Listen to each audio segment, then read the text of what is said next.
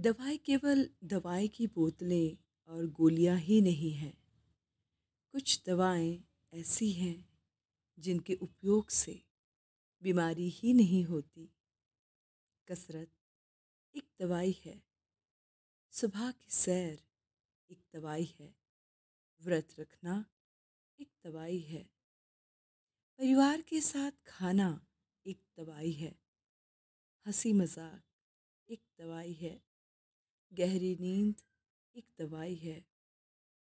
अपनों के साथ वक्त बिताना एक दवाई है। हमेशा खुश रहना दवाई है।